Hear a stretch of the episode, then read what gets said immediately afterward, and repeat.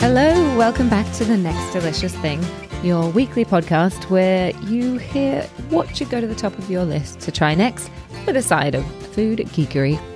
I'm Jennifer Earle. I am a former food buyer and food developer and the founder of Chocolate Ecstasy Tours, one of the longest running food tour companies in the country. I started it in 2005. This week, I'm going to be sharing with you some things I discovered when I visited Balance Festival and the Taste of London Festival. I attend lots of food shows, some of them trade shows, some of them not. And part of the purpose of this podcast is to share some of the things that I discover at these food shows. Most of the things that I discovered at Balance and Taste of London are snacks. there are also a few cookies, and there's a few other things that I found wandering around London that I want to share with you. Probably the most interesting product I encountered was in pre launch. It is from a company called Fermenti. They're called cultured cookies, and at the moment they only have one flavor raspberry and cashew. And the only ingredients are dehydrated raspberries, fermented coconut, coconut oil, cocoa butter, and then cashew butter, which is the filling inside. They contain a huge variety of probiotics, which means that they are really good for your gut health. They're also super delicious. What I also liked is that they're not full of random ingredients. There's no added flavorings or everything just feels really natural. So I bought some and I will definitely be buying them again. Maya loved them as well. They are kind of expensive, so they're not really something you'll probably have as a regular kind of treat, but the price makes sense when you consider that it is just dehydrated berries. These are very expensive and you need a lot of them even to make a tiny cookie.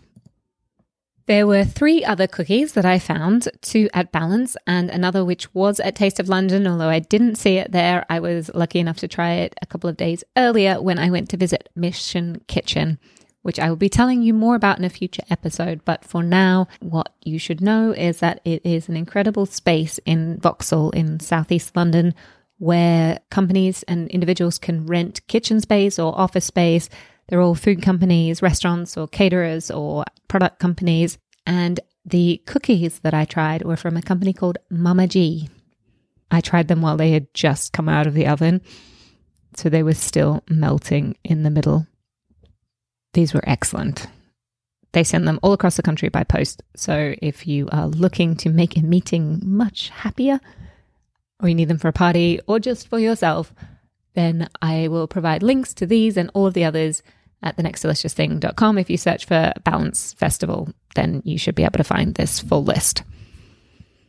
The other two that I found at Balance Festival were both vegan.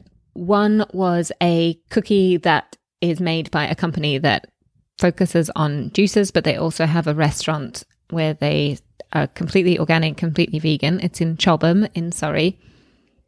They make a choc chip cookie with chickpea flour and gluten free flour. So the cookie is free from dairy, eggs, and gluten. And it was really tasty. Like, honestly, really, really filling and delicious and not too sweet. The other cookie company was a dedicated cookie company run by Julia called Julia's Cookies, and everything is completely vegan. These are fully indulgent. So there's an Oreo cookie and a peanut butter cookie and a Nutella cookie. There are a lot of different flavors. I bought six and they were all really yummy. They fall apart more easily because there's no egg in them, but they were still really tasty. If you are looking for vegan cookies, then you have so much choice there. You'll find Julia at farmers markets or on my website, there's a link directly to her. In terms of other snacks, there were three crisp alternatives. One by Boundless, who have activated nuts, which you might have seen before. They now have activated crisps, which are based on sorghum, which is a gluten free cereal grain. So, technically, part of the grass family. It's a really fantastic grain because it is really nitrate friendly. It is able to grow in drought like conditions and it is super dense with nutrients.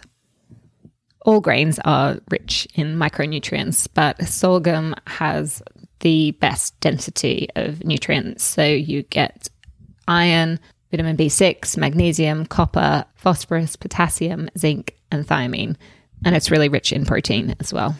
Not only are these boundless crisps made of sorghum, they're also soaked. Apparently, you get better bioavailability when that's done.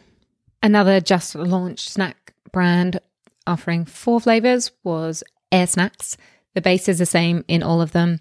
It's chickpea, yellow peas, and green peas. I think there's also potato starch in there too. They're a little bit like pop chips, but with fewer calories, less fat, more fiber, and more protein. I know generally like having snacks is not really supposed to be part of a healthy diet, but if you're going to have to have snacks or you just want them, they seem like a pretty good alternative.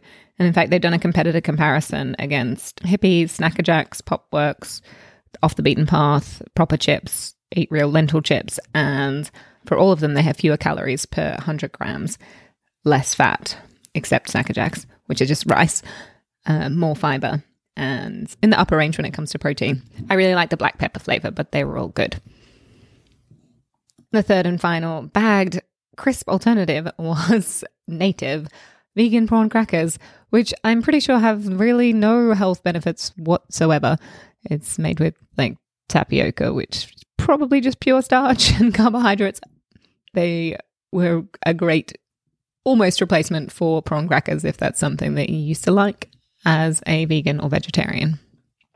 Or you just feel left out and you want to know kind of what they taste like.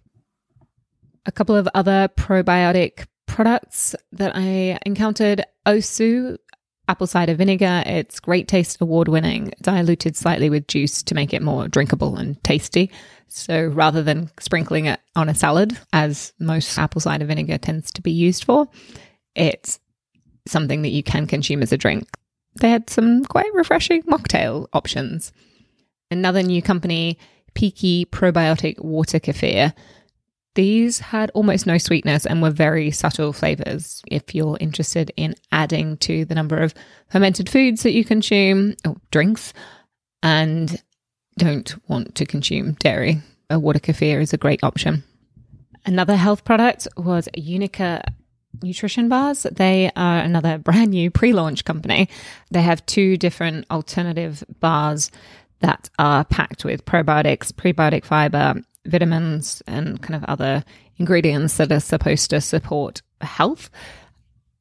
Things like ashwagandha, magnesium, turmeric, zinc. They were pretty tasty. There were two flavors peanut butter chocolate and a turmeric latte.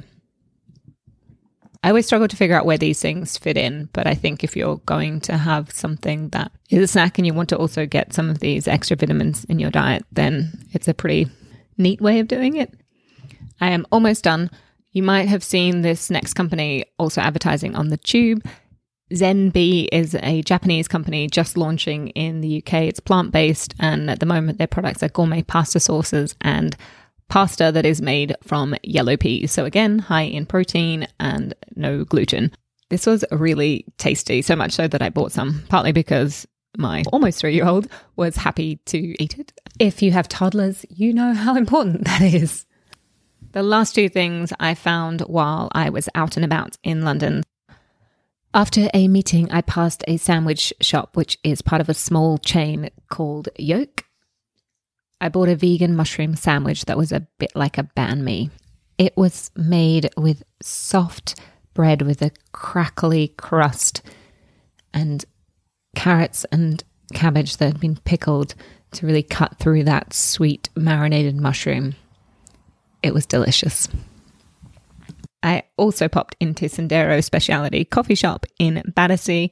They had some tasty looking brownies, which they got from a local maker. Eat with Amma.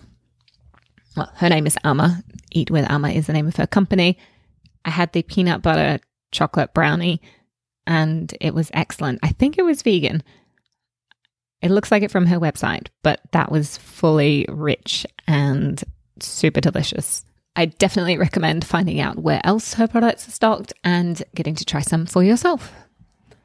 As always, the links to all of these will be at thenextdeliciousthing.com. Please let me know if you try any of them. Tag me. If I didn't mention a business that you saw at one of these places, it's possible that I didn't see them because sometimes that happens. Kind of difficult coordinating a route around these festivals, which doesn't miss things. Or it might be that I don't recommend them particularly. If you'd like to know, feel free to ask me. You can reach me at the next delicious thing at gmail.com or on social media at the next delicious thing. Please remember to subscribe. If you want this list of things via email, you can sign up at the nextdeliciousthing.com. If you like listening to the podcast, please rate it five stars. I look forward to chatting to you again next week. Until then, happy eating.